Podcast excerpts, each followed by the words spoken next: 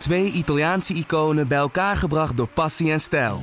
Peroni Nastro Azzurro 0.0 is de trotse nieuwe teampartner van Scuderia Ferrari. Doe mee met ons en de meest gepassioneerde fans op het circuit, de Tifosi. Samen volgen we het raceseizoen van 2024. Salute, Tifosi!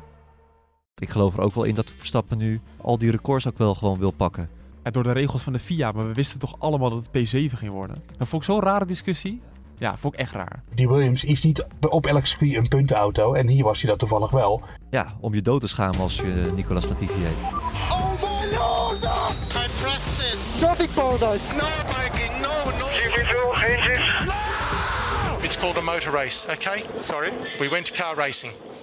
Welkom bij De Bordradio, de Formule 1 podcast van nu.nl, waarin we gaan terugblikken op de Grand Prix van Italië op Monza met Max Verstappen als winnaar. En dat betekent ook nog eens zijn vijfde zege op rij. Dat zegt wat over zijn dominantie in de sport op dit moment. Sterker nog, bij de volgende race kan hij al kampioen worden.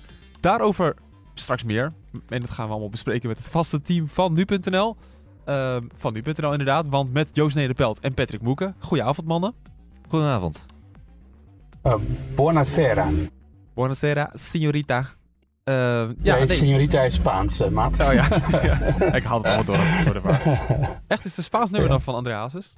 Wel, dat nummer. Buonasera, ja, tuurlijk. Gisteren ook nog op gedanst. Ja, was ja. mooi. Ja, mooi. Ja, het een bruiloft inderdaad. Um, Hopin die uh, gaat weer richting, um, richting Hongkong na de uitzending bij Viaplay. Dus die is er vandaag even niet bij. Maar goed mannen, ja, wat, een, uh, wat een weekend weer waarin veel te bespreken hebben. We hadden het over Max Verstappen, maar natuurlijk ook met Nick de Vries. Laten we beginnen bij jou, Joost, vanuit de auto naast het circuit van Monza. Hoe heb jij het beleefd? Een lekkere open vraag.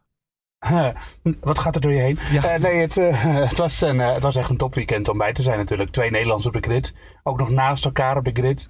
Het, het, was ook nog een verrassing natuurlijk. Dat hij, ja, want hij zou alleen eerst de vrije training rijden. Toen werd hij opeens coureur. voor het hele weekend als vervanger van Albon was geweldig. En nou ja, kijk, het weekend van Verstappen verliep zoals we het hadden verwacht. Maar dat, dat Leclerc erbij was, of dat De Vries erbij was, sorry, dat was een extra elementje. Ja, ik, ben, ik, ben, ik moet zeggen, ik heb het net al net aan Moeke verteld. Ik ben echt doodmoe. Drie Grand Prix achter elkaar, drie weekenden. Ik, ik ben een beetje afgedraaid, dus als ik af en toe wat verkeerde dingen zeg vandaag, dan moeten jullie me dat maar vergeven. Dan, dan gooi ik me maar een keer niet onder de bus. Wat hebben die journalisten het ook zwaar, hè? Ongelooflijk. Klote leven. Ja, ik, ik wilde eigenlijk een ander woord gebruiken, maar echt een klote leven heb ik. Ja. Nee, ik, ben me besef, ik besef me dat ik in een ongelooflijk bevoorrechte positie zit, maar het is even goed zwaar. Dat, dat kan ik er wel bij zeggen. Ja, nu is het zo dat ehm, je zei al Nick de Vries die in twee auto's daar rijdt. Eerst natuurlijk in de, de Aston Martin en daarna in de Williams. Ik dacht, gebeurt dat nou vaker, Joost, eigenlijk? ja, ik, ik heb het zelf niet opgezocht. dat moet ik er gelijk bij bekennen. Maar het, het schijnt zo te zijn dat de Duitser, dat is een Duitser, denk ik, of een Oostenrijker. Rolf Stommelen, prachtige naam. Dat die in 1976 een keer twee verschillende auto's reed in een weekend. Maar uh, verder heb ik ze niet voorbij zien komen, maar ik heb er ook niet actief naar gezocht. Dus ik, dat, ik weet het niet. Ik heb alleen uitgezocht wanneer het voor het laatst twee Nederlanders op de startgrid hadden. Dat was in Brazilië 2006 en uh, verder ben ik niet gegaan. Uh, ja, maar eigenlijk ook weer niet, toch? vanwege het Monegaskische paspoort van Robert Dormers, bedoel je? Ja. Ja, telt het dan eigenlijk? Want hij, hij was nee, hij reed onder de vlag van... Ja, natuurlijk is dat een nee, Nederlander. hij, hij, reed met een racelicentie van Monaco. Maar ja, hij heeft gewoon, had toen ook gewoon al een Nederlands paspoort. Ja. Dus dat vind ik flauwkul eerlijk gezegd. Ja, in ieder geval echt op dat gebied een historisch weekend uh, voor, Nederland. Uh, laten we toch even beginnen met, met de populairste uh, Nederlander op dit moment. die het voor elkaar krijgt om, drie, om Zandvoort te organiseren bijvoorbeeld. Dus niet Nick de Vries. Max Verstappen, Moeken, vijfde keer op rij. Ja, twee, twee vingers in zijn neus weer leek het. Ja, en gewoon als zevende starten. Hè? Het alsof het allemaal weer normaal is, maar dat is het natuurlijk niet. Ja, hij was weer, ondanks die zevende startplek, gewoon topfavoriet voor de zege. Ik keek vanmorgen nog even bij de boekies. Ik denk, valt er nog wat geld te halen? Want ja, we dachten allemaal wel dat hij zou, dat hij zou gaan winnen. Heb je ingezet? Nee, nee dat uh, moet wel professioneel blijven natuurlijk. Dus, uh, oh ja, dat mag ja, niet, hè? Nee, maar gewoon kijken hoe de verhoudingen, wat de boekmakers zeggen. En 1,7 keer je inleg kreeg je maar als Verstappen won. Dat klopt. Nou, dat is toch bizar? Ja. Voor iemand die als zevende start. Nou, ja, maar... zo, zo goed is hij op het moment. Ja, startte op de softs. Na drie rondjes uh, reed hij al op plaats vier. Ja. En toen zag je het eigenlijk... Eén rondje haast. Ja, daar één rondje ja, haast al inderdaad. Had hij er al vier te pakken. En op een gegeven moment ja, naderde hij Russell. We kennen de Mercedes op het lange rechte stuk. Niet zo snel. Ging maar, ook allemaal makkelijk. Maar ze doen ook eigenlijk geen moeite meer hè? Nee. om achter zich te houden. Ze weten gewoon, Verstappen komt eraan. Wat ga ik doen? Ja, ik ben toch wel kansloos. Dus dan, ja, je, je maakt ook je eigen race een beetje kapot natuurlijk als je hard gaat verdedigen. Hm. Je houdt hem toch niet achter je. Nee, en dat, is, ja, dat heeft hij natuurlijk helemaal zelf afgedwongen ook natuurlijk. Ja, ongelooflijk. Ik heb een quizvraag voor jou, eh, Joost. En als je er even over moet nadenken, vind ik het leuk om hem misschien als kijkersvraag ook nog even te, te houden. Ehm, maar Monza, daar stond hij nog nooit op het podium, tot vandaag. Ehm, Klopt. Hij heeft op 31 banen gereden, Max Verstappen. Op 30 banen heeft hij op het podium gestaan, op eentje niet. Weet jij hem, Joost? Je hoeft hem niet te zeggen nog. Eh, niet zo uit het eh, blote vermoeide hoofd. Nee, ik ga er nu even over nadenken. Ja, heel goed. Dus er is één circuit waar hij ooit nooit op het podium stond. Denk daar nog even over na. Aan het einde van de uitzending komen we daarop terug. Maar dat zegt in ieder geval wel genoeg dat hij nu een voorsprong van 116 punten in het kampioenschap heeft, Joost. Ehm, ja, jij gaat naar Singapore. Dat wordt alleen maar leuk voor jou, denk ik. Eh, ja, maar dat moet natuurlijk wel. eh, ik denk dat Patrick die is chef scenario, dus die gaat dat zo meteen even eh, allemaal doornemen. Maar er moet wel in ieder geval wat gebeuren nog in Singapore. Maar ja, ik, ik, ik, ik hoop heel erg dat het in Singapore is. Dat heb ik de vorige keer ook al gezegd, omdat ik niet naar Japan ga. Eh, en in Japan überhaupt ook gewoon een weekend weg ben. Dus dat zou een beetje vervelend uitkomen. Ehm, maar eh, ja, het, het, het, eh, het maakt die race natuurlijk nog spectaculairder. Singapore is na twee jaar afwezigheid terug op de kalender.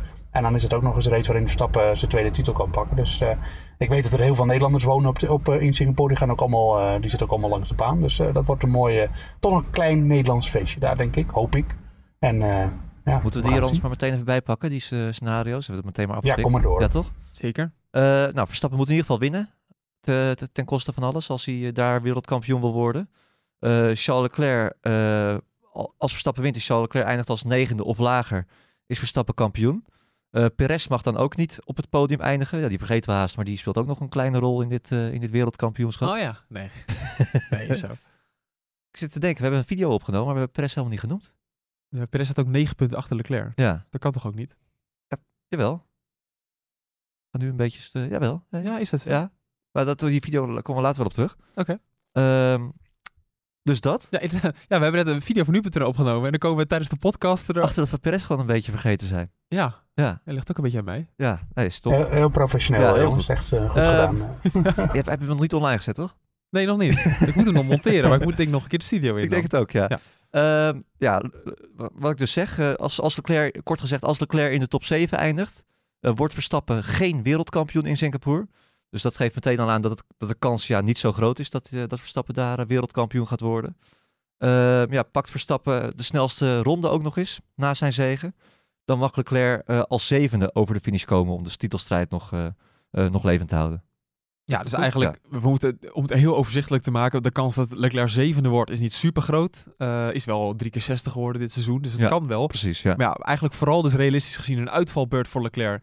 Dan, eh, en, en Perez niet op het podium. Dan zou het allemaal eh, klaar zijn al. Ja, maar waarschijnlijk wordt het gewoon een race later en die race erop, dan, eh, dan moet Verstappen dus, eh, ja, dan moet, hij- dan moet Leclerc hem echt al heel erg uitscoren, zeg maar, Ja. om kampioen te worden. Ja. Dus eh, ja, het, het ziet er gewoon naar uit dat er waarschijnlijk een titelfeest in Japan gaat komen, Ja, en waar dan, dus niemand bij is van ons. nee, waar niemand van ons bij is. Zo'n beetje als enige race na de zomerstop. Dus dat is heel erg jammer. Volgens mij is het de enige. Ja, sterker nog. Ja. Ja. zeker. Dan zou het dus met nog vijf races te gaan zo zijn dat Verstappen wereldkampioen is. Nog een quizvraag voor jou, Joost, die we meteen gaan beantwoorden. Is, is dat eh, een record? Weet je dat?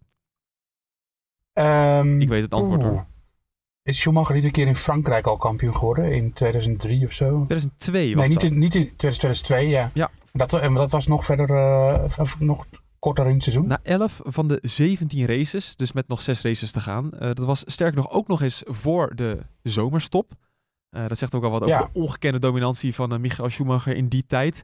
We hebben in 1992 Nigel Mansell nog gezien, die vijf races van tevoren kampioen werd. Nou, dat kan Verstappen dus ook overkomen, dus in Singapore. Eh, zou het nou toch in Japan gaan gebeuren? En dat is dus waarschijnlijk heel realistisch. En dan komt hij onder andere op gelijke hoogte qua die prestatie met Michael Schumacher in 2001 en in 2004. Of bijvoorbeeld Sebastian Vettel in 2011. Die werd toen na race 15 kampioen van de 19. Ja, en dat zijn dus gewoon even de meest dominante seizoenen ooit, hè? de Formule 1. In de Formule 1. Nou, Daar, daar spreken we nu over. Zo snel kan het gaan. Terwijl als je toch en dan ziet... weet ik eigenlijk nog wel zeker dat, eh, dat Verstappen, dat, dat die coureurs, ik, ik weet het niet zeker, want ik heb niet alle races eh, in mijn hoofd helaas.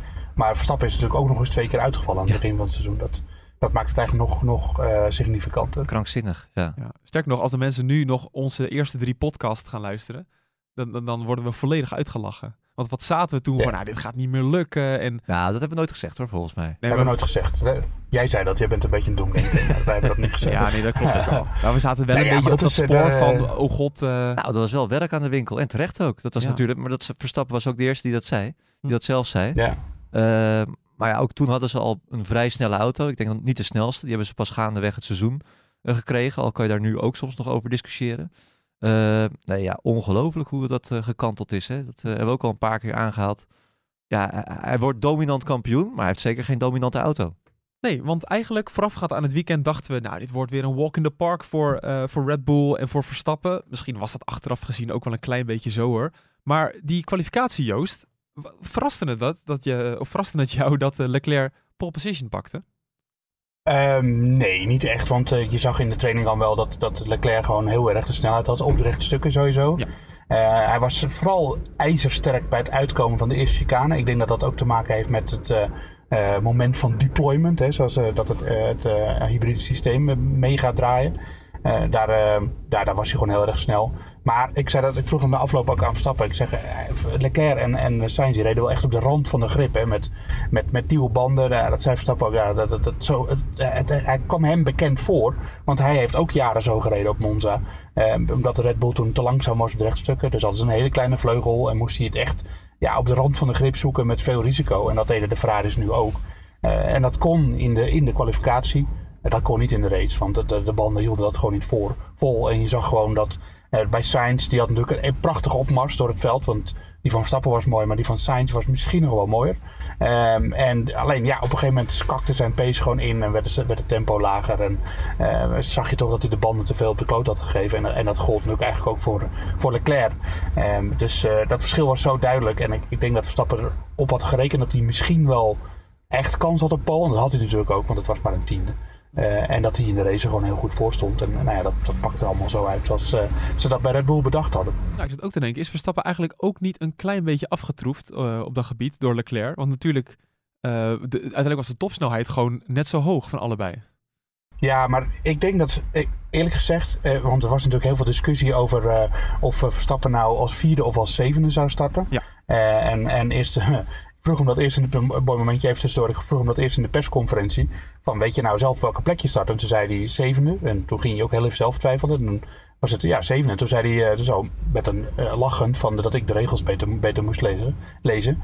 Maar Verstappen is dan eerst bij de persconferentie, dus dan heeft hij eigenlijk nog niet zoveel mensen gesproken. Dus ik was de eerste die daarover begon. Dus toen kreeg ik te horen dat ik de regels moest lezen. Met een, met een knipoog nogmaals. Hij was niet eh, gemeen bedoeld of zo. Maar toen ging hij het rondje maken in de tv-pen. Dat is het vierkantje wat we wel kennen. En toen werd hem natuurlijk door iedereen opeens gevraagd van... eh, start je nou als vierde of zevende? Dus toen had hij wel door dat dat een ding was. Dus toen... En dan daarna spreken wij hem weer met de Nederlandse pers. Dus toen kwam hij bij ons. kwam hij van, ja, ze zeggen hier toch allemaal dat ik als vierde start. Maar volgens mij start ik echt als zevende.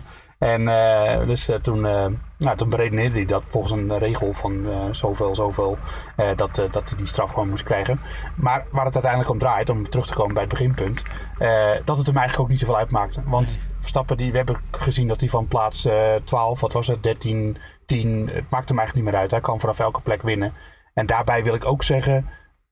ja, hij heeft heel lang niet de dominante auto gehad, maar hij had vandaag wel weer een dominante auto. En die had hij in Zandvoort eigenlijk ook en die had hij in Spa ook. Dus inmiddels is de Red Bull ook wel een dominante auto, denk ik. Ja, voor Verstappen. Niet voor Perez. Dat moeten we ook maar blijven halen. Nee, maar, nee, dat klopt. Dat is ook zo. Maar Perez, die, eh, ja, da- eh, da- als daar, sorry dat ik- als ik weer te veel aan het woord ben, maar dan haak ik daar meteen even op in.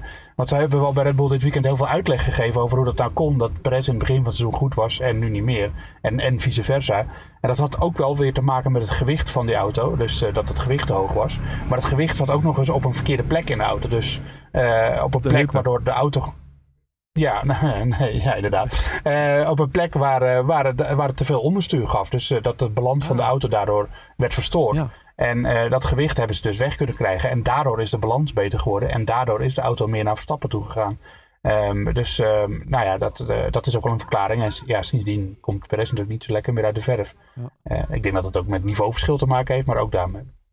Nog even twee dingetjes dan over de, de gridstraffen. Ehm Moeke, moeten we daar niet gewoon mee stoppen? Ja, ik zat, eh, het werd wel erg ingewikkeld, eh, moet ik zeggen. We hebben echt lang moeten rekenen en puzzelen om nou, Nou, uit te... Ja, maar dat vind ik, nou, sorry, dat vind ik ook onzin. Hoezo? Want, nou, Die coureurs weten het zelf allemaal niet eens. Nee, dat komt Dat moet door, toch veel overzichtelijker kunnen? ja, door de regels van de FIA. Maar we wisten toch allemaal dat het P7 ging worden. Dat vond ik zo'n rare discussie. Ja, Ja? dat vond ik echt raar. Maar ook met die anderen erbij. Hè? Die, die, die start, start dan weer echt achteraan. De ander krijgt maar 15. En eh, Ja, maar het zou raar zijn, want de gedachte achter P4 was, is dat Verstappen dan naar P7 zou gaan. Maar omdat dan een Hamilton en een, een Perez en een Sainz zouden wegvallen, zou hij weer naar de vierde plaats komen. Dat is natuurlijk complete onzin, want die hebben ook een gridstraf. Dus waarom, zou hij dan weer, waarom wordt dan eerst Verstappen ingevuld, dat dan de rest wegvalt, waardoor Verstappen weer vierde wordt? Dat is logica van de onderste plank. ja, Dat, dat gaat nergens over. Dus tuurlijk start hij als P7. En ik, maar het was in de VIA-regels misschien niet duidelijk. nou, pres- nou, ja, ik denk het is mooi. Chapeau, waarvan acte. ja, een soort, monoloog waar ik zelf een Ja, antwoord nee, je geef. hebt goed, eh, goed, goed gedaan. Ja. Nee. Maar ik kan me wel voorstellen dat het gewoon voor de fans. eh, want jij zit er diep in natuurlijk. Dat, het, is, ja, het is lastig uit te leggen. Precies. Ik denk dat mijn vader op de bank, die zou er niks van gesnapt hebben. Nee. Dat, dat moet misschien iets makkelijker kunnen. Al moet ik wel zeggen, het was, vroeger was het nog erger. Op een gegeven moment had Verstappen een keertje ook op Monza. Voor hadden allemaal coureurs hadden 70 plekken straf. En die hadden een 90 plekken straf. Ja, Ja. Dat, was, eh, dat was helemaal verschrikkelijk. Nou, Joost, ik las een suggestie op Twitter dat op een gegeven moment dat mensen nemen dan zoveel penalties dat, dat ze eigenlijk, het maakt allemaal geen reet meer uit, weet je. Dan doe je nog een nieuwe gearbox erin en eh, weet je, dat, zoek het allemaal maar uit. Maar moet er niet gewoon een soort regel komen dan, ja, op een gegeven moment moet je maar gewoon een drive-thru penalty geven of een stop-and-go, want dit gaat te ver. Is er, moet je niet aan zoiets denken? Ehm, ja, dat zou kunnen. Maar ja, het- uiteindelijk is het, eh, gaat het dan over in een back-of-the-grid penalty. En dan start je gewoon hoe dan ook achteraan. Ja. Eh, ja. Eh, het was natuurlijk ook raar dat bijvoorbeeld Tsunoda... die had ook nog eens straffen vanwege het feit dat hij eh, als rijder gewoon fout had gemaakt... en dingen, gevaarlijke dingen deed. En die zou dan in instantie alsnog voor Hamilton starten. Terwijl ja, Hamilton die had alleen een motorstraf. Dus dat zou wel een beetje oneerlijk zijn. Ehm, je zou kunnen denken, maar nu ga ik heel, het is een heel raar scenario, dat ze gewoon een gridstraffen doortellen bij de volgende race. Dat kan natuurlijk ook. Maar ik denk dat het eerlijk gezegd dat we, ik snap waarom de gridstraffen er zijn. Eh, dat is gewoon om excessief eh, uitgaven tegen te gaan, dat er niet elke race een nieuwe motor in de auto zit. Ehm, maar het, ja, het begint wel een beetje door te slaan nu. En het is, aan de andere kant moet ik ook zeggen, want eh, het is altijd, je kent me, ik ben altijd genuanceerd. eh, is het ook wel zo dat het een ding was in Spa en het is een ding in Monza. Omdat ze denken dat ze daar makkelijk kunnen inhalen. En de rest van het seizoen is het weer, dan hebben we maar één of twee coureurs misschien in gridstaf en dan zijn we weer van dit ding af. Dus het is ook maar alleen bij deze twee races. Zo, zo is het ook weer. Dus ja, ik vind het ook wel weer interessant. Maar het is wel een klein beetje slecht voor de sport dat drie uur na de kwalificatie nog niemand weet precies wie waar start. Dat, dat is slecht. Officieel niet, maar stiekem wisten we natuurlijk allemaal wel wat de uitslag. Tenminste, dat is dan gewoon mijn logica dan, wellicht. Maar eh, Ja, maar eh, Alonso die hield best wel lang vol dat hij als zevende zou starten. ja. En toen bleek die, bleek die uiteindelijk als zesde te starten. Nou, dat vond ik nu prima, dus toen hoorden we er niet meer over. Maar, eh, Ja. Dus de teams Ja. onderling, die waren er toch wel een beetje, eh, nou ja, dat. Ja. Nou, degene die er erg van profiteerde was natuurlijk eh Nick de Vries. Koud even in de auto gezet, eh Moeke. Het is ongelooflijk eigenlijk wat hij gepresteerd heeft. Ongelooflijk knap. En eigenlijk, we zaten ernaar te kijken en we vonden het nog prima ook. Ja, Eh, Of eh, normaal, wil ik eigenlijk zeggen. normaal. Ja, je zou het haast vergeten. hè. Hij heeft hier, eh, ja, zijn hele leven is hier eigenlijk mee bezig geweest. Heeft hij op deze kans gewacht, hè? Albon. Volgens mij zei hij dat hij ja, anderhalf uur voor de derde training wist hij pas dat hij zou gaan rijden. Ja. Voor de derde training. Hè? Daarna moest hij nog kwalificeren. Haalt hij ook nog Q2. Ja, echt, echt niet te geloven. Ik geef het je te doen. Eh, ja, Joost heeft hem gesproken, maar hij zei ook van ja, ik was ook nog niet op mijn gemak in de, in de auto. Ik, eh, ze moesten me echt goed helpen eh, met waar bepaalde knopjes precies zaten. Ja, maar hallo. Doe het maar even. Maar dat zijn, dat zijn dat is. Ja, dat vind ik altijd mooi aan die Formule 1 coureurs. Dat zijn ook gewoon intelligente gasten. En Nick is dat ook. Ja. En hij stapt in en hij ja, levert een wereldprestatie. En hij scoort gewoon punten. En gaat dit jaar hoger eindigen dan Nicolas Latifi. Terwijl hij één race gereden heeft. Dat is waar, want Latifi staat op nul punten en Nick de Vries nu al op twee. Ja, om je dood te schamen als je Nicolas Latifi heet. Ja. We zijn natuurlijk ook een beetje fan van hem. Beetje van uh, Latifi. Ja, ik, ja, ik heb of nog, fan? Jawel, ja, ja, groot fan. Lobby gehouden hè, om hem te steunen in Zandvoort. Nul tweets. ja, ja, is niet gelukt. Nee. Maar uh, nee, die hoort natuurlijk absoluut niet thuis in de Formule 1. En dat, ik, dat weten we allemaal wel. Maar dat, dat dan dit gebeurt, dat, dat je dus echt daadwerkelijk met een Williams in de punten kan rijden, dat ah. hebben we met Albon gezien. Maar hij heeft ook maar vier punten. Ja, klopt. Dat valt eigenlijk stiekem valt dat best wel mee. Ja. Terwijl we toch met z'n allen vinden dat Albon gewoon een hartstikke goed seizoen draait. Een van de revelaties. Ja, maar ho, ho, ho, seizoen, ho. Mag, ik hier, mag ik hier even één ding ingrijpen? Uh, je moet denk ik niet vergeten dat dit circuit, Monza, dat de Williams de auto is met de minste downforce van, van allemaal. De topsnelheid veruit het hoogste is. Dus dit, Nick de Vries had wel enorme mazzel dat hij dan juist in Monza mocht invallen. Nee, tuurlijk. Want die wil, die, die- ja, nee, oké, maar de verdediging van Albon vooral wil ik dat wel even aankaarten. Kijk, met Latifi ben ik het helemaal mee eens. Dat is gewoon, die hoort niet in de Formule 1 thuis. Dat, dat is geen discussie. Ja.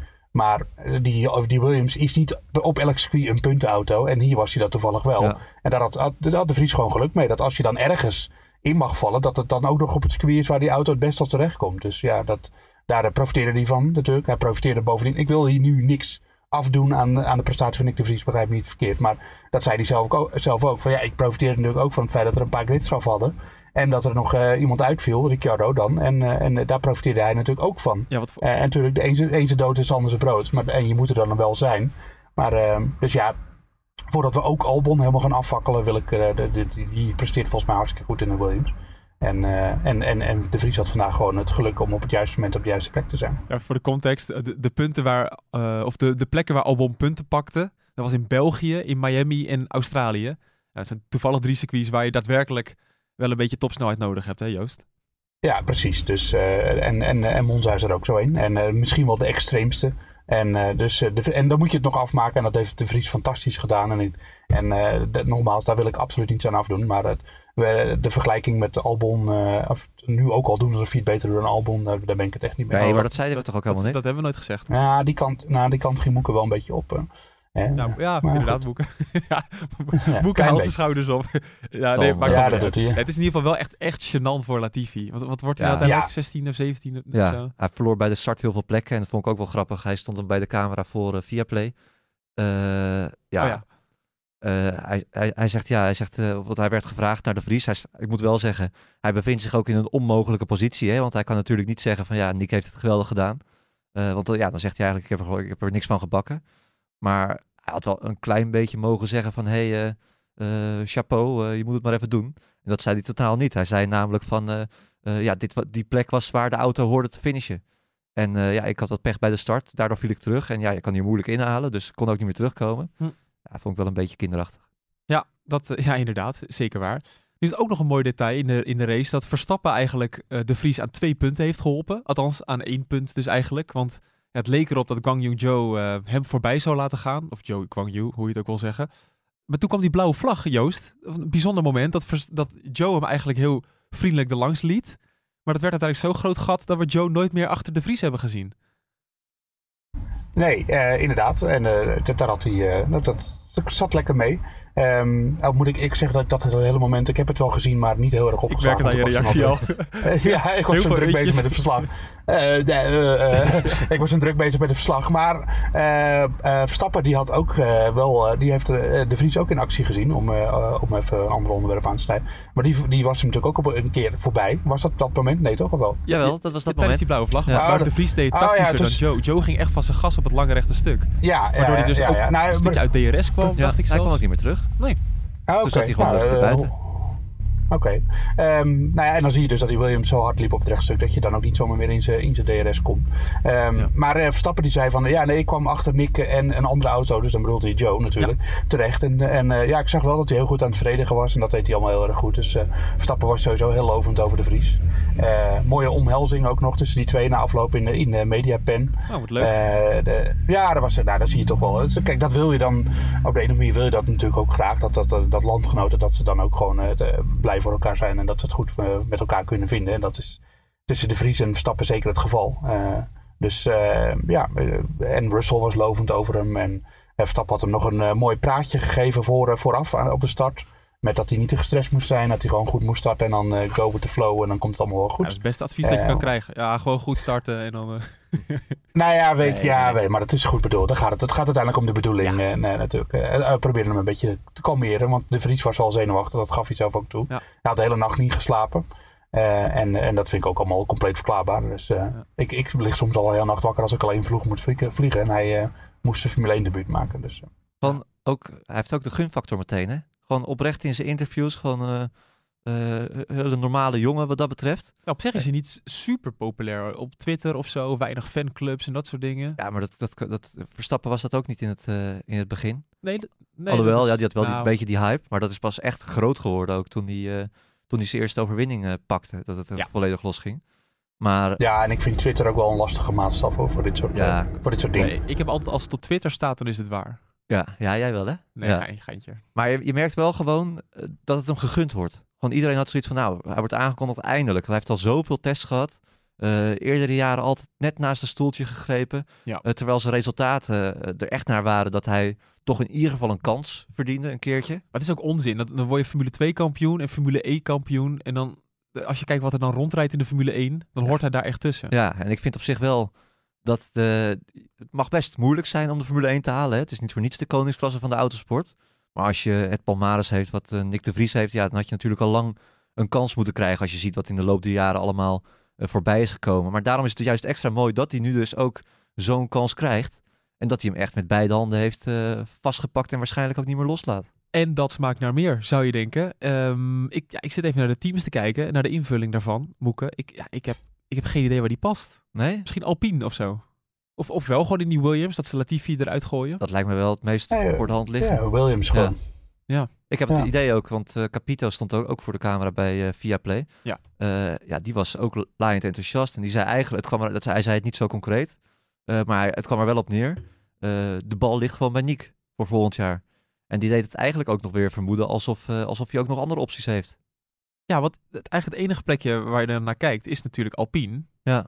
Ik denk, Joost, als, als ik Schaffnauer was, dan zou ik ook even gaan kijken van, eh, is dit een interessante optie? Eh, ja, eh, zeker. Want de Colton Hurta deal met zijn superlicentie, dat lijkt toch een lastig verhaal te worden. En wa- waarom haal ik die erbij? Nou, dat is natuurlijk de puzzel eh Hurta naar eh Alfa Tauri en dan Gasly, Pierre Gasly naar Alpine. Als dat niet doorgaat, dan moet Alpine inderdaad weer op zoek naar een andere coureur. Nou ja, de, Nick de zei vandaag van, eh, ik zag het toch een beetje als een sollicitatiegesprek. En ik moet maar een powerpointje maken met wat ik allemaal kan. Nou, ik, ik ga in ieder geval met dat powerpointje een keer langs bij Alpine, want daar is nog steeds een plekje vrij. Dat is zeker waar. Dat is echt nog wel echt interessant om dat te zien. Ja, Wat daar gaat gebeuren. hij heeft zichzelf een superdienst bewezen natuurlijk. Hij staat gewoon volle bak nu op de radar van, eh, van in ieder geval de Formule 1 teams die, eh, die nog een stoeltje over hebben. Maar met de Williams in de punten, weet je hoe lang Russell dat niet gelukt is? En natuurlijk, andere auto, ik weet het allemaal wel. Maar Ja, toch? ik zag ook die eh, statistieken voorbij komen. Ja, hartstikke leuk natuurlijk. Je moet het wel met de... Maar, en Russell zei het zelf ook. Die zei dat hij het spectaculair vond om met een Williams meteen in de punten te Ja, debuteren. Dus, hij eh, is natuurlijk ook, gewoon- die was er ook eerlijk over. ook gewoon van die generatie. Hè? Al die jongens die kennen hem ook hartstikke goed. Eh, tegen elkaar geraced in de Formule 2.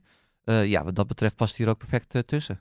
Zo is het. Ja, dat zei, de, dat zei Russell ook. Die zei de, de karts, eh, op de kart was Nick eh geweldenaar. Dus eh, die, ze vroegen zich ook allemaal al denk ik af van waarom heeft Nick de Formule 1 niet gehaald.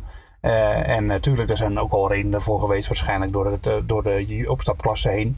Ehm, maar ja, eh, nu is hij er toch. En, en eh, de Vries zei zelf, volgens mij missta ik niet in dit veld. En nou, dat vond ik, het was maar één race, maar dat vond ik na één race ook. Hij misstaat zeker niet in dit veld. Je hoorde ook, één dingetje nog. Je hoorde ook vaak het kritiek dan dat hij eh, niet met zijn banden zou kunnen omgaan, hè, Nick de Vries. eh. Ja, Wat- wat- d- ja, die zie ik veel op Twitter nu. Ja. Maar als je de Formule 2 keek, was dat wel een ding. Jawel, maar dat werd er wel altijd maar weer bijgehaald. En in de Formule E is, moet, je minder op je, op je banden letten natuurlijk. Ja. Maar eh, ja, daar had hij die problemen in ieder geval niet. Oké. En eh, het is, was voor hem ook wel even lekker dat je dan nu even kon laten zien van... hé, hey, ook dat facet van Formule 1 rijden heb ik onder controle. Ja, ja, ik, ja, Ja, het kan, dat kan het is niet, het is maar gewoon eventjes zo. ja, het is niet inderdaad dat, dat hij een drie stops moet doen of Nee, überhaupt een Dat twee helemaal misging. Terwijl hij zei zelf ook van ja, ik, ik, ik weet nog eigenlijk nog helemaal niet goed hoe het moet. Ik ben heel erg geholpen. Eh, maar dat het dus zo al goed gaat, ja, chapeau. Maar goed, was het dat stigma de Formule 2, dat is er echt niet, niet voor niets gekomen. Nee, maar daar werd hij wel altijd op gepakt, vond ik. En Ja. dat vond ik niet de laatste Soms ook ten ongerechte. Ja, ten vond ik niet helemaal terecht. eh, want ja, je, je kan er ook moeilijk eh, vanaf komen. Net als dat wij van Stroll zeggen dat hij een regenracer is. Terwijl hij eigenlijk alleen maar een keer Ja, pol ben ik- in Turkije heeft gepakt. Ben ik ook al een tijdje mee gestopt hoor. Ja, hoor. Ja. Ja. precies. Maar soms dan blijft zo'n stigma aan iemand hangen.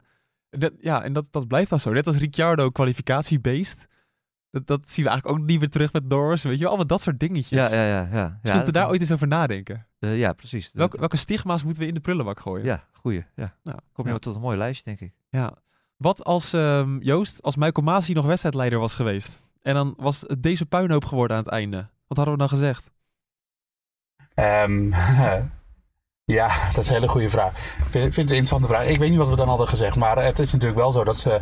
eh, ik heb er een stuk net over op nu.nl gezet met eh, dat ik vind dat de Formule 1 hier iets aan moeten doen. En dat, dat finishen achter de safety car gewoon niet, voor niemand leuk is. Dat, dat, dat moet gewoon niet kunnen. Uh, en daaronder zeiden veel mensen, ja, maar ze hebben zich vandaag wel helemaal aan alle procedures gehouden. Ja, dat klopt. Uh, ik denk dat Masi dat ook had gedaan uiteindelijk, want die is natuurlijk vorig jaar toch wel een beetje op de vingers getikt. Uh, om dan maar gelijk even wat hij dan verkeerd deed vorig jaar. Hè, dat, dat als je alle auto's die achterblijvers zijn, die ertussen zitten, voorbij de safety car laat, dan moet je nog één hele ronde afleggen voordat je de safety car herstart. Dat, dat is die regel. Nou, dat, daar kwam het vandaag niet eens van, want ze hebben volgens mij ook nog de verkeerde auto opgepakt met Russell. En toen moest iedereen nog een rondje. Ja, klopt. En dat de safety car verkeerde. Ja, klopt. Ja, en maar het leukste aan dit hele verhaal vond ik eigenlijk dat uh, Verstappen na afloop van uh, die, die in de, in de, na afloop meteen wist te vertellen wat er nou was gebeurd. En die zei, ja nee, de auto van uh, Ricardo die stond in zijn versnelling en die kregen ze er niet uit, dus ze konden niet rollen. En ja, er was geen gat daar in het hek en dus moest er een kraan bij komen. En dat zat hij allemaal te vertellen en dat klopt allemaal, want de FIA bevestigde dat na afloop. En toen dacht ik, Stappen die zit zelf in die auto, die rijdt, rijdt de race. Uh, die wint de race, notabene. Maar die houdt even goed in de gaten wat er ook allemaal met anderen gebeurt. Ja, dat is hem natuurlijk verteld waarschijnlijk. Maar ik vond het gewoon uh, mooi dat hij dat, uh, dat allemaal zo tot in detail kon vertellen. Ja. En ehm, ja, het, het, het, kijk, Horner die, die zei er ook wat aan overlopen over, Christian Horner. Die, zei, die zocht het vooral in de procedure, dat het te lang duurde en dat het daardoor er überhaupt niet meer van kwam. Maar ik zit zelf meer in de richting van je moet gewoon zorgen dat het überhaupt niet kan gebeuren. Ook niet als er in de laatste ronde een safety car is. Uh, dan nog mag het veld niet achter de safety car finishen. En dan moet je maar zorgen dat je de race kan uh, oprekken met een paar extra rondjes. En dat ze daardoor extra benzine voor mee hebben of zo. Want ja, persoonlijk, ik vind het vreselijk finish achter de safety car. Ik vind het echt een dooddoener. Uh, wij kregen een vraag binnen van Twitter via Jasper van Zoeren. Waarom niet gewoon een rode vlag als je dreigt te finishen achter de safety car? Had in Abu Dhabi bijvoorbeeld ook gekund, zegt hij dan. Ja, in de NASCAR, hè, Joost ook uh, wel bekend mee, uh, gebeurt dat natuurlijk al. Daar staat echt het entertainment nog veel hoger dan dat het in de Formule 1 uh, eh, staat. Al gaat de Formule 1 wel steeds iets meer die kant op. Ja, ik vind dat een hele goede discussie. Ik weet niet of je het echt altijd moet doen, want het is wel, ook zeker als je daar ook nog een staande start van maakt, is het wel heel erg wedstrijd bepalend. Hm. Ehm, het moet ook niet een soort gimmick gaan worden, vind ik. maar je moet wel gaan onderzoeken nu uh, hoe je dit soort dingen kan voorkomen. Want ja, dat, uh, ik denk dat ieder, niemand die tv zit te kijken uh, wil dat de race achter de safety car finisht. Ja, ik snap dat wat je zegt. En, de protocol, dat zei de FIA geloof ik ook. De protocollen worden niet aangepast, want het heeft met veiligheid te maken. En of het nou in ronde 3 of in ronde 53 is, dat maakt voor ons helemaal niks uit. Snap ik ook wel. Maar sport is wel entertainment. En als je kijkt wat voor sterren ja, ze uitnodigen op de grid, het is entertainment. Maar dat botst toch helemaal niet met elkaar. Ik, dat argument kreeg ik ook voor de voeten geworpen. Van ja, nee, die protocollen zijn er voor de veiligheid. Ja, uh, beaam ik volledig. Maar op een gegeven moment is de veiligheid weer is geen ding meer. Want dan is de situatie opgelost. En wat gebeurt er dan? Daar gaat het om. Ja. Uh, en wat doe je dan? Dat, eh, dus natuurlijk moet de veiligheid uh, hoog in het vaandel staan. En moet dat, dat allemaal procedureel gewoon afgehandeld worden. Helemaal mee eens. Daar is niemand, daar is niemand tegen. Niemand die zegt van nee, je moet ze gewoon weer laten racen terwijl de Marsers nog op de baan lopen. Nee, natuurlijk niet. Nee. Het gaat er gewoon om, uh, je lengt, je, of je lengte. Ja, ik, ik ben zelf niet per se voor de rode vlag, omdat je dan inderdaad een herstart op die grid krijgt. En dan wordt het wel heel rigoureus. En dan geef je wel echt heel veel mensen die eigenlijk al kansloos waren een kans. Maar gewoon uh, wat ze in NASCAR doen, ik vind dat een perfect systeem. NASCAR overtime. Uh, dan doen ze gewoon hoe dan ook nog twee rondjes. En dan, en dan is de vierde race alsnog gefinished. Is het altijd twee rondjes dan? Ten, tenzij ja, er wat misgaat, uh, toch? In de eerste ronde? Tenzij er, ja, als de, als de laatste ronde dan ingegaan is, dus dan, uh, en er gebeurt daarna achter nog wat, dan maakt het niet meer uit. Dan wordt de race sowieso afgemaakt. Maar uh, in principe is het gewoon twee rondjes. Okay. Ja, en, en, maar dat kunnen ze wel eindeloos blijven doen. Dat, dat is wel NASCAR. dus als er in de eerste ronde gelijk al een crash is en er is weer een gele vlag, dan gaan ze het gewoon weer opnieuw doen en opnieuw en opnieuw. En ja, dan, de, dat is net, dat moet je, daar moet je niet naartoe. Maar op een gegeven moment, ja, je moet, finish achter de safety car is gewoon stom. En uh, in die 500 in 2020 finished ook achter de safety car. Ja, dat slaat gewoon helemaal nergens op. Daar komt niemand voor naar, uh, naar, het, naar het circuit toe. Maar zag je dat, heb je dan nog met die kraan gezien? Die kraan was op een gegeven moment de auto van Ricciardo aan het weghalen. En, en uh, volgens mij was het de Vries en de Williams die even van zijn lijn reed. En die reed gewoon bijna tegen die kraan aan. Althans, oh ja. is dat ook weer gevaarlijk? Nou ja, ik, ik moest wel wel aan een klein beetje aan Shubianki denken. En heel veel mensen op Twitter hadden dat ook. Heel veel, drie. nee, nee, er was een, een, tweet of een, een filmpje van iemand. Dat, is wel, dat gaat aardig rond nu. Uh, dat, die, dat het levensgevaarlijk is met die kraan. Ook een argument om dan te zeggen: doe dan een rode vlag. Ja, dat zou je kunnen zeggen. Het was. Uh, de sport is wel veranderd hoor, wat dat betreft. Want het is nu wel meteen safety car als er mensen op de baan moeten. Of, uh, ja. of een, ja, een takelwagen, inderdaad.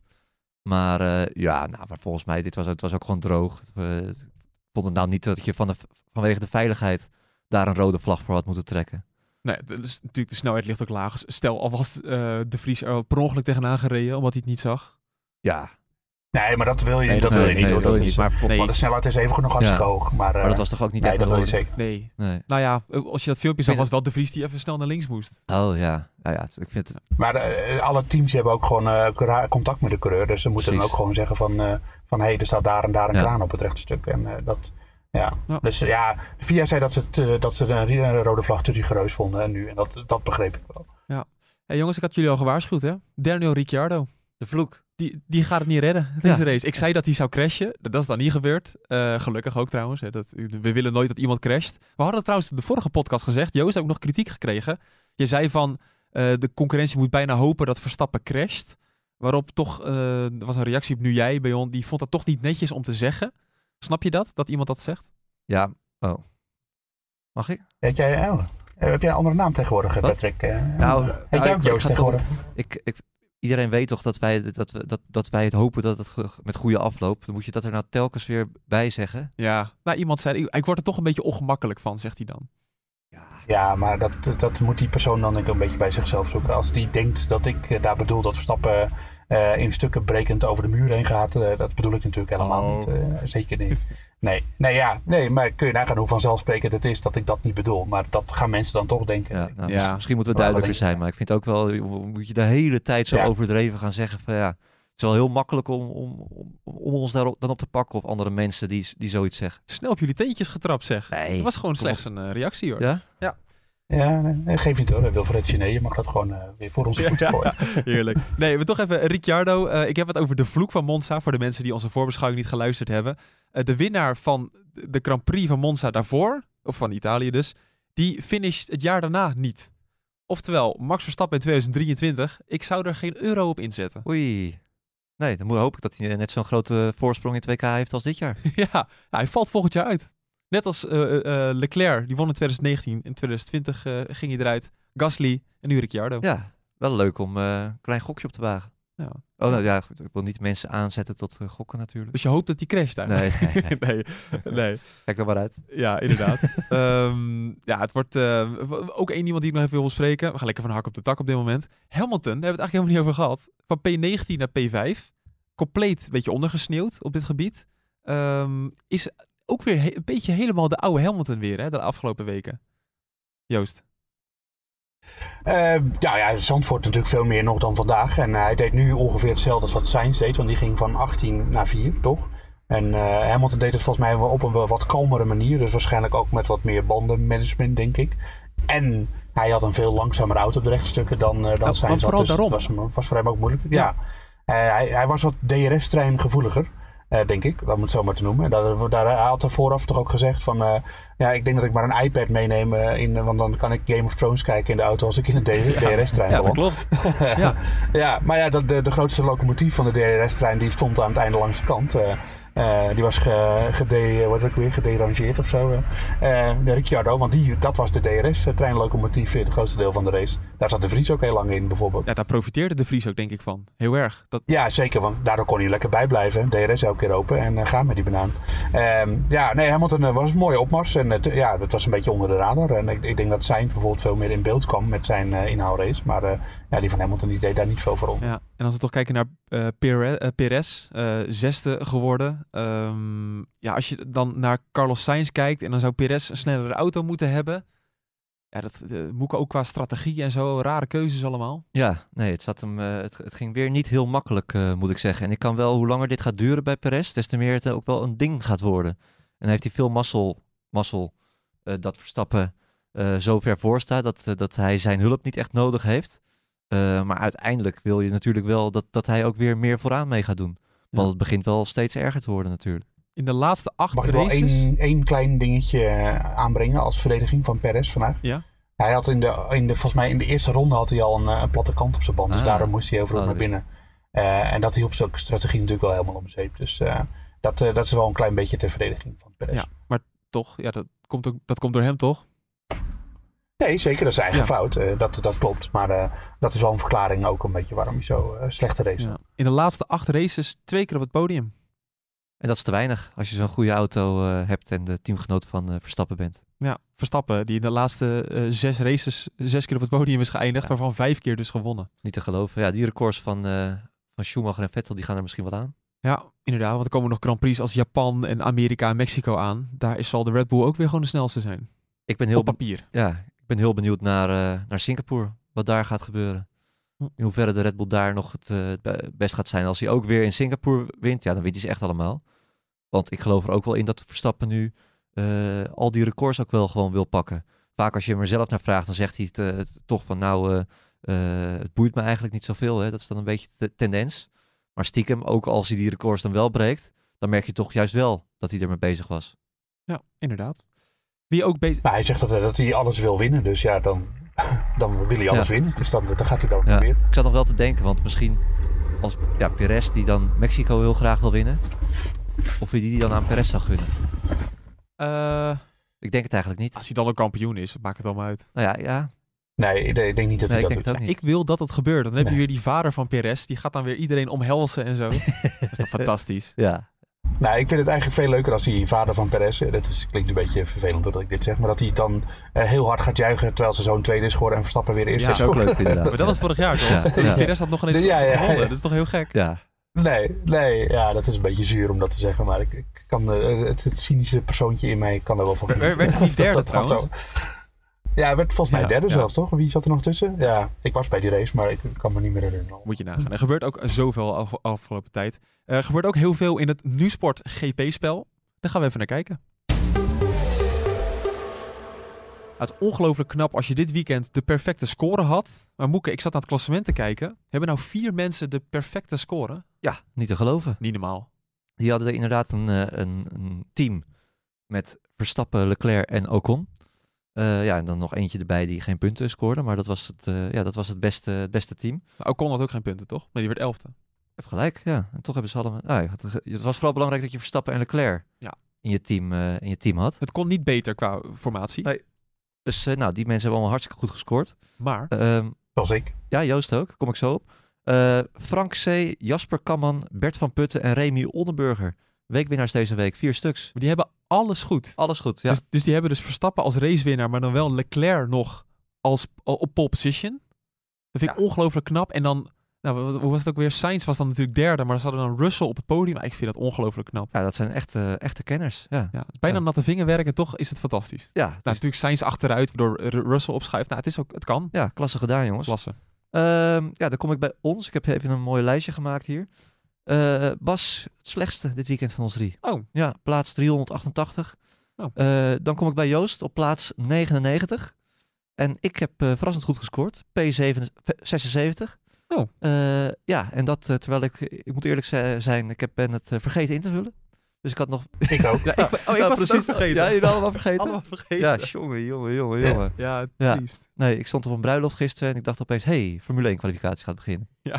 Ik heb En ik ben te altijd laat. dat twee minuten is de kwalificatie begonnen en dan, oh nee. Ja, Oh. erg hè? Ja. Nou, Maar ik vergeet het bijna nooit, maar nu, eh, ja, nu wel. ja, maar je kan dus nog, want dan blijft dus je team van vorige week staan. En daar hebben we het gewoon hartstikke goed, eh, goed mee gedaan. Ik pak nog even het algemeen klassement erbij. Eh, daar staan de bekende namen bovenaan. Jos de Bos, 82. Dat is ongeluk- Die had weer een score dit weekend. Die had Ja. ook weer Russell derde, geloof ik. Blijft ook maar gaan. 1500 punten heeft hij nu precies. Mirjam Ravenstein op plaats 2 met 1495 punten. En Klaas van der Veen op 3 met 1490.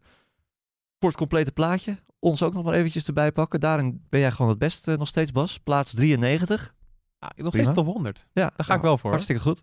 Eh, ik op plaats 139 en Joost op plaats 327. begint wel allemaal een beetje mee te vallen. Joost heeft ook 500ste Ja, gestaan. Joost is aan, aan het opwerken. Ik zou het toch wel mooi vinden als we alle drie nog in de top 100 kunnen komen. We gaan ervoor. Ehm, de top 100, als je kijkt naar het publiek.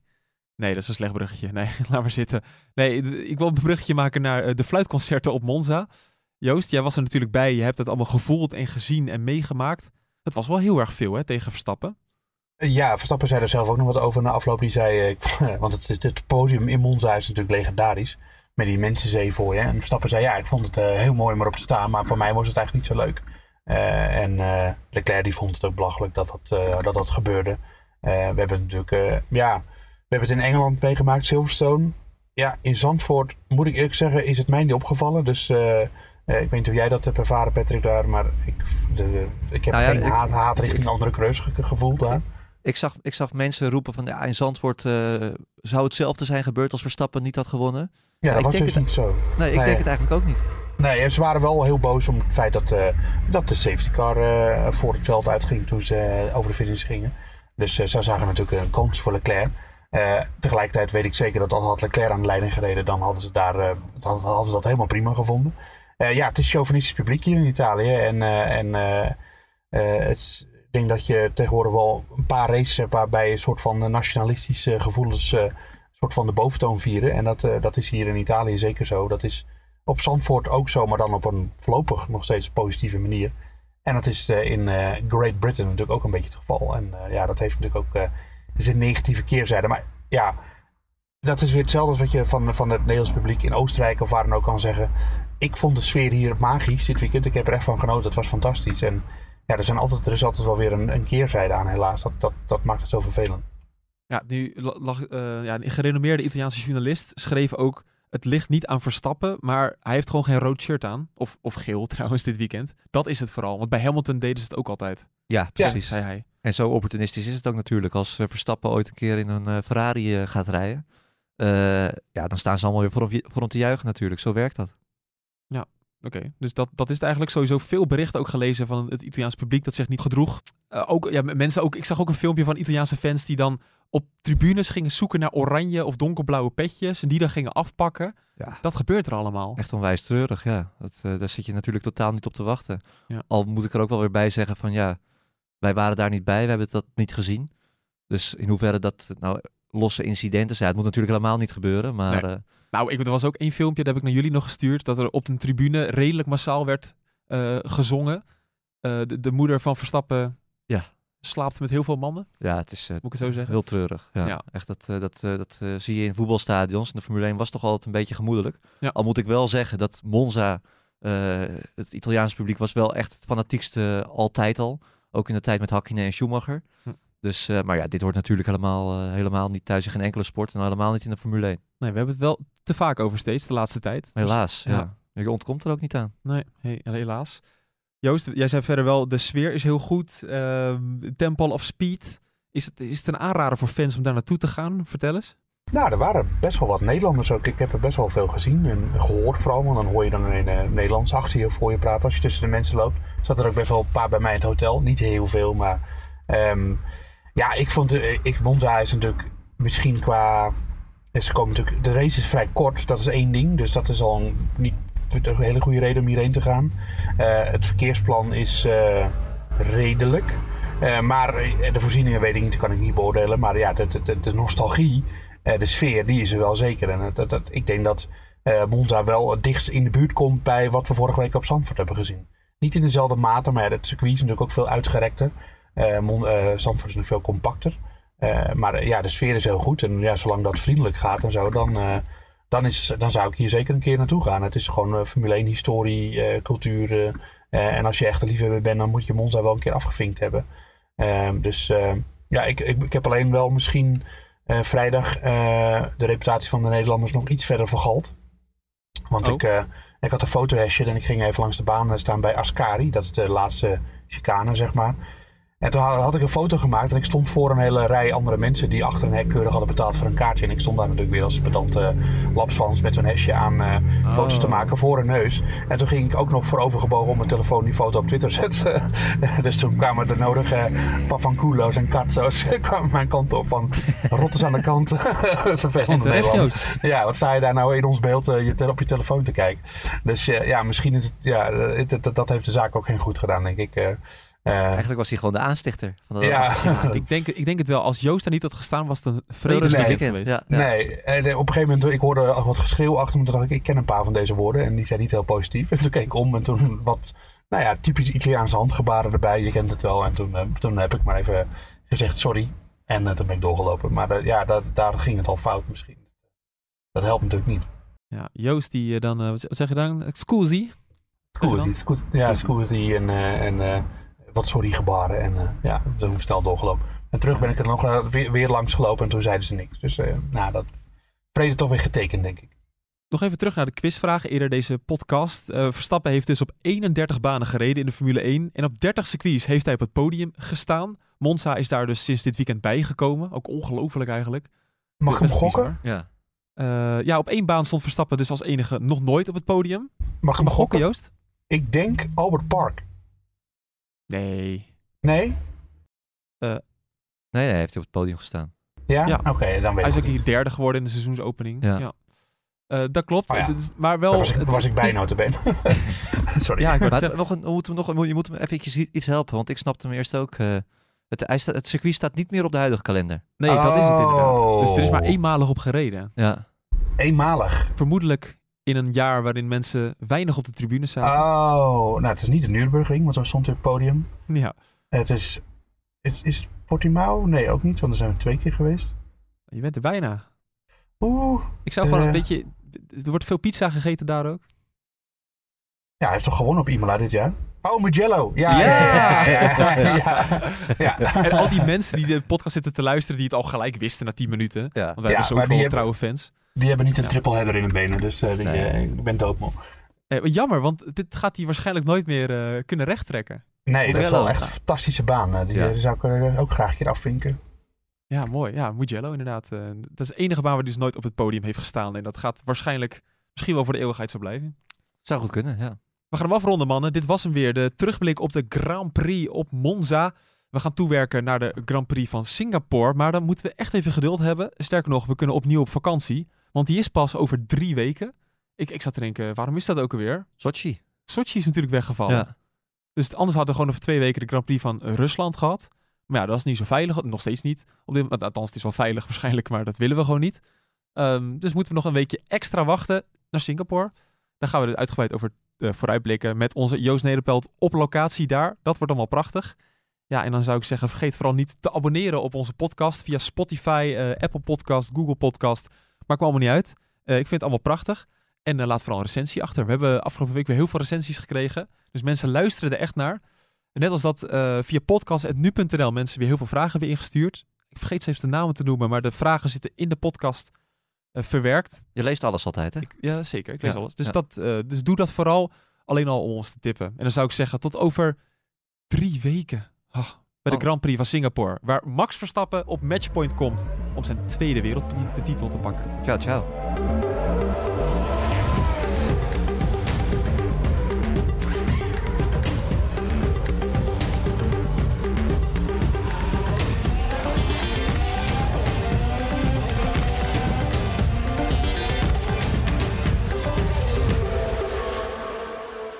En dan kan Joost uh, weer lekker aan de pizza, denk ik.